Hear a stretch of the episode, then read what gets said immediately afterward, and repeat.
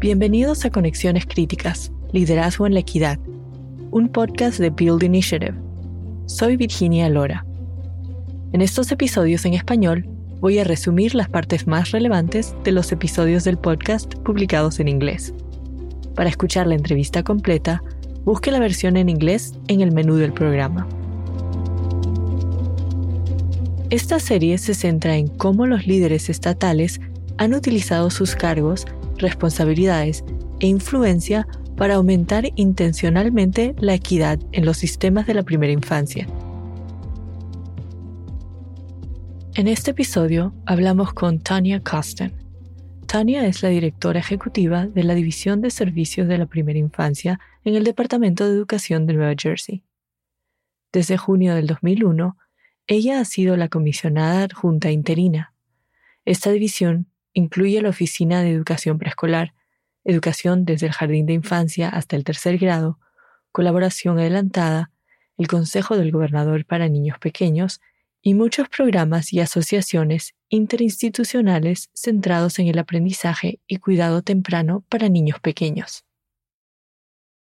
Como comisionada adjunta interina, ella ayuda a crear políticas y supervisa las operaciones de los servicios para la primera infancia de la división, incluyendo sus objetivos, la creación de planes, la realización del trabajo de la división y la participación en varias reuniones y comités entre departamentos internos y partes externas interesadas. Comenzamos preguntándole a Tania, ¿por qué este trabajo es importante para ella? Luego le preguntamos cómo ayuda su trabajo a incrementar las oportunidades para los niños de comunidades marginadas. So the first easy answer is because I'm one of those marginalized populations. Many of the children who we're talking about in those communities look like me. They look like my children. They look like my grandparents. They look like my friends. So that's what makes it important just at that human level because they look like me. Tania dijo que la primera respuesta era fácil, pues los niños de los que habla se ven como ella, como sus propios hijos, como sus abuelos y sus amigos. Así que ella era parte de esas comunidades marginadas. Luego dijo que cree que la sociedad necesita que todos nuestros niños sean exitosos. Comentó que ella trabajó en centros correccionales en algún momento y que siempre recordaba, en cada comité, que tendrían que cuidar a la gente, ya sea en un lado o en otro, y que si se invertía más en educación, se podría esperar tener que invertir menos en encarcelamiento. Sherry Killen Stewart, quien condujo la entrevista con Tanya, le preguntó sobre su transición hacia el cuidado y la educación temprana. Working in corrections is very draining. Tanya respondió que su trabajo en los centros correccionales era agotador. Ver a personas encerradas día tras día era extenuante. Comenzó a sentirse exhausta como si no pudiera hacer nada con respecto a lo que veía.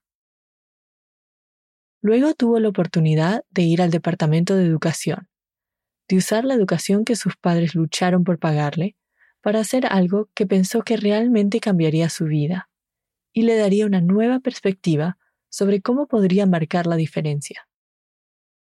Esta oportunidad de liderazgo se convirtió en una pasión que la desafió a usar su voz y su espacio para generar el cambio, y lo ha estado haciendo por 24 años. Le preguntamos a Tania sobre algunas de las dificultades de su trabajo. Ella trabaja a nivel estatal. Ella trabaja con los distritos. Los distritos trabajan con múltiples escuelas y comités. ¿Cómo se mantiene atenta? ¿Cómo es que sigue escuchando a las familias? Tania explicó los diferentes niveles de colaboración que implica su trabajo hablar con los proveedores, con diferentes departamentos federales y estatales, usar programas como Head Start, participar en oportunidades de subvención para reunir a las partes interesadas. So an example would be during the pandemic, obviously we recognize a lot of our kids who get free and reduced lunch. Tony ofreció un ejemplo. Cuando la pandemia empezó, muchos niños en Nueva Jersey recibían almuerzos escolares gratis o con descuento. Recibían la mayoría de sus comidas en la escuela. Y cuando las escuelas cerraron, Tania tuvo que trabajar con ellas para garantizar que pudieran seguir ofreciendo almuerzo a sus estudiantes. Para familias que dependían de cupones alimenticios, esta fue una ayuda significativa para alimentar a sus niños que ahora pasaban el día en casa en lugar de la escuela. En su comunidad, las escuelas se aseguraron de que cuando los niños recogieran sus almuerzos los viernes, les entregaran bolsas que los ayudaran a pasar el fin de semana.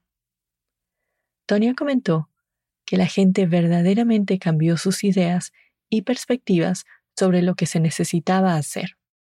Luego le preguntamos a Tania sobre cómo ella afrontaba las colaboraciones entre organismos para lograr hacer las cosas. Mucha gente cree que interactuar con tantos aliados entre departamentos requiere un montón de trabajo adicional. I always tell people when they say that they don't have time for it, what you really don't have time for is the duplication of giving out resources because there's never enough money to go around.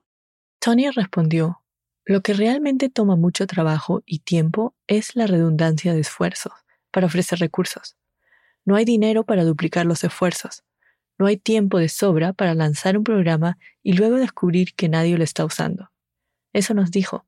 Descubrió que no tenían el tiempo suficiente para darse cuenta de que sus esfuerzos en realidad no estaban llegando a las familias ni teniendo un impacto real en ellas descubrió que una vez que los aliados correctos se unían y comenzaban a conversar de verdad, podían llegar a muchas más familias. Esto significaba una comunicación entre agencias, el Departamento de Educación, el Departamento de Trabajo, el Departamento de Servicios Humanos. Tania comentó que aprendieron muchísimo cuando finalmente empezaron a conocerse mejor entre sí. Por ejemplo, la gente de varios departamentos se reunían a escribir una subvención juntos, y a la mitad se daban cuenta de que un grupo había estado haciendo muy bien una tarea que otro grupo estaba intentando hacer. Comenzaron a tener varias conversaciones en las que se dieron cuenta de que no solo podrían mejorar muchísimo su trabajo, sino mejorar la vida de las propias familias por las cuales decían trabajar.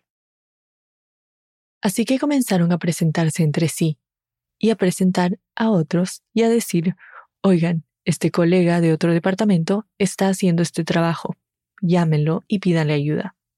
Hablen con esta persona. Tal vez no tengan nada que ver con la primera infancia, pero esta o aquella persona te conectará con quien necesitas. So right now we're working with the Department of Health around their dental screening for third graders. Tania dio otro ejemplo. En este momento, ella está trabajando con el Departamento de Salud para conseguir que niños de tercer grado tengan acceso a exámenes odontológicos.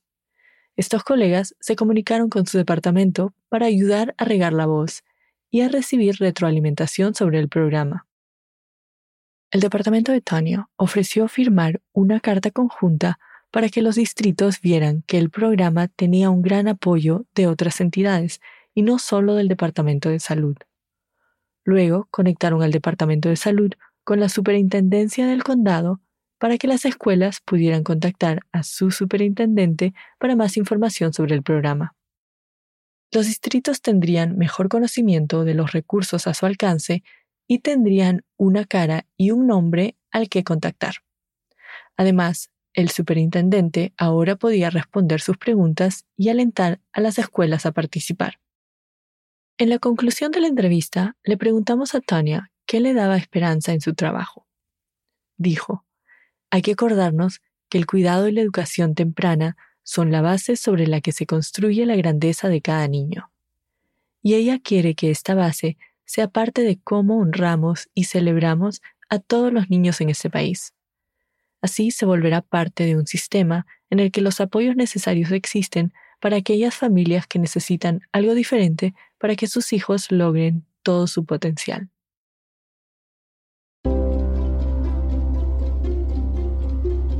Conexiones Críticas es un podcast producido por LWC Studios para el Build Initiative. Yo soy Virginia Lora. Paulina Velasco es la productora. Candice Cole es la productora de Build. Selena de la Cruz mezcló este episodio. La presentadora, quien condujo la entrevista con Tanya en inglés, es la doctora Sherry Killing Stewart.